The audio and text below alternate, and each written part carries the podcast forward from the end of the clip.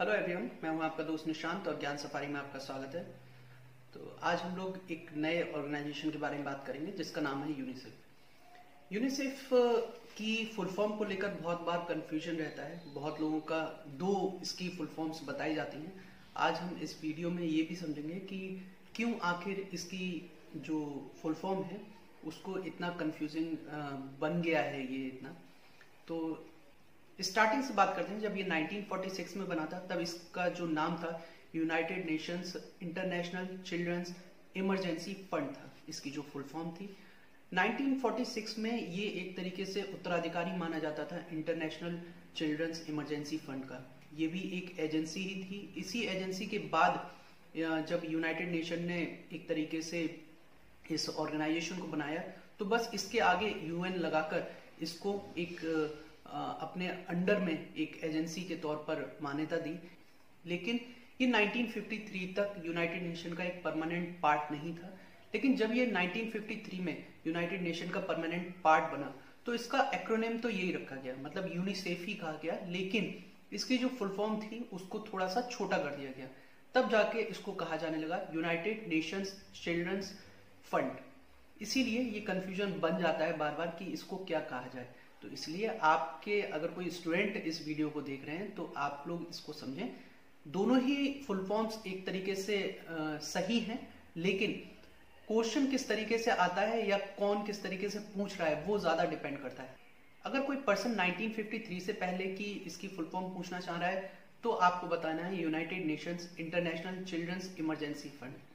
और अगर कोई पर्सन 1953 के बाद यूनाइटेड नेशन के एक परमानेंट पार्ट होने की बाद पूछ रहा है तो आपको इसका जो फुल फॉर्म बतानी है, वो बतानी है यूनाइटेड नेशंस चिल्ड्रंस फंड तो इसका आप विशेष ध्यान रखें और अगर कोई जो स्टूडेंट्स जो पेपर की प्रिपरेशन करते हैं, वो इस चीज़ को ज़्यादा गौर से समझें और ध्यान दें इस चीज़ पर।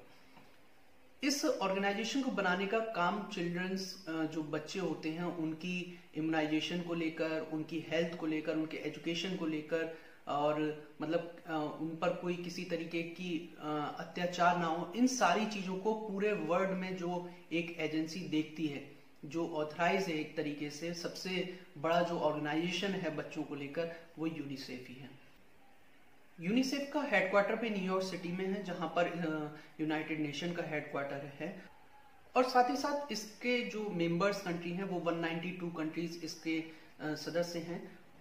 यूनिसेफ को पूरी तरीके से प्रोसेस करने के लिए, इसकी कार्यवाही करने के लिए 36 इसके बोर्ड के मेंबर होते हैं, जो कि डिफरेंट डिफरेंट गवर्नमेंट जो रिप्रेजेंटेटिव्स होते हैं डिफरेंट कंट्रीज़ के वो इसमें शामिल होते हैं और इनका जो इलेक्शन होता है, वो यूनाइटेड नेशन के जो सिक्स प्रिंसिपल ऑर्गन है, उनमें से एक प्रिंसिपल ऑर्गन जो कि इकोनॉमिक एंड सोशल काउंसिल है, उसके द्वारा हर तीन साल के लिए किया जाता है। यूनिसेफ के ऑल ओवर वर्ल्ड में 150 कंट्रीज़ ऑफ़िस हैं, जिसको सेवन आर के थ्रू टेक्निकल सपोर्ट दिया जाता है। अगर इनके अचीवमेंट की बात करें तो यूनिसेफ के द्वारा इनके असिस्टेंट्स में जो बच्चों को बर्थ मिली है वो 27 मिलियन के आसपास है। जिन बच्चों को वैक्सीन दी गई है इनके द्वारा, उनकी संख्या 65 मिलियन है। इनके द्वारा जिन बच्चों को एजुकेशन प्रोवाइड की गई, वो 12 मिलियन है और जो इनका ट्रीटमेंट मेल न्यूट्रिशन ट्रीटमेंट के द्वारा जिन बच्चों को जिन बच्चों में सुधार किया गया है, उनकी संख्या लगभग चार मिलियन के आसपास है। तो एक बहुत अच्छा ट्रैक रिकॉर्ड है ऑल ओवर वर्ल्ड में ऐसी एजेंसी जो कि बच्चों के लिए इतना काम कर रही है। ये बहुत ही सराहनीय काम है और यूनाइटेड नेशन के द्वारा इसका जो पूरा वर्किंग हो रही है, उसको भी हमें अप्रिशिएट हमेशा करते रहना चाहिए। इन्हीं सब अचीवमेंट्स को देखते हुए इस संस्था को बहुत सारे प्राइजेस भी दिए गए हैं, जिसमें से पीस का नोबेल प्राइज इनको 1965 में दिया गया था। हमारे देश का इंदिरा गांधी अवार्ड 1989 में दिया गया। और साथ ही प्रिंस ऑफ़ ऑस्ट्रिया अवार्ड से भी इस संस्था को 2006 में नवाजा गया।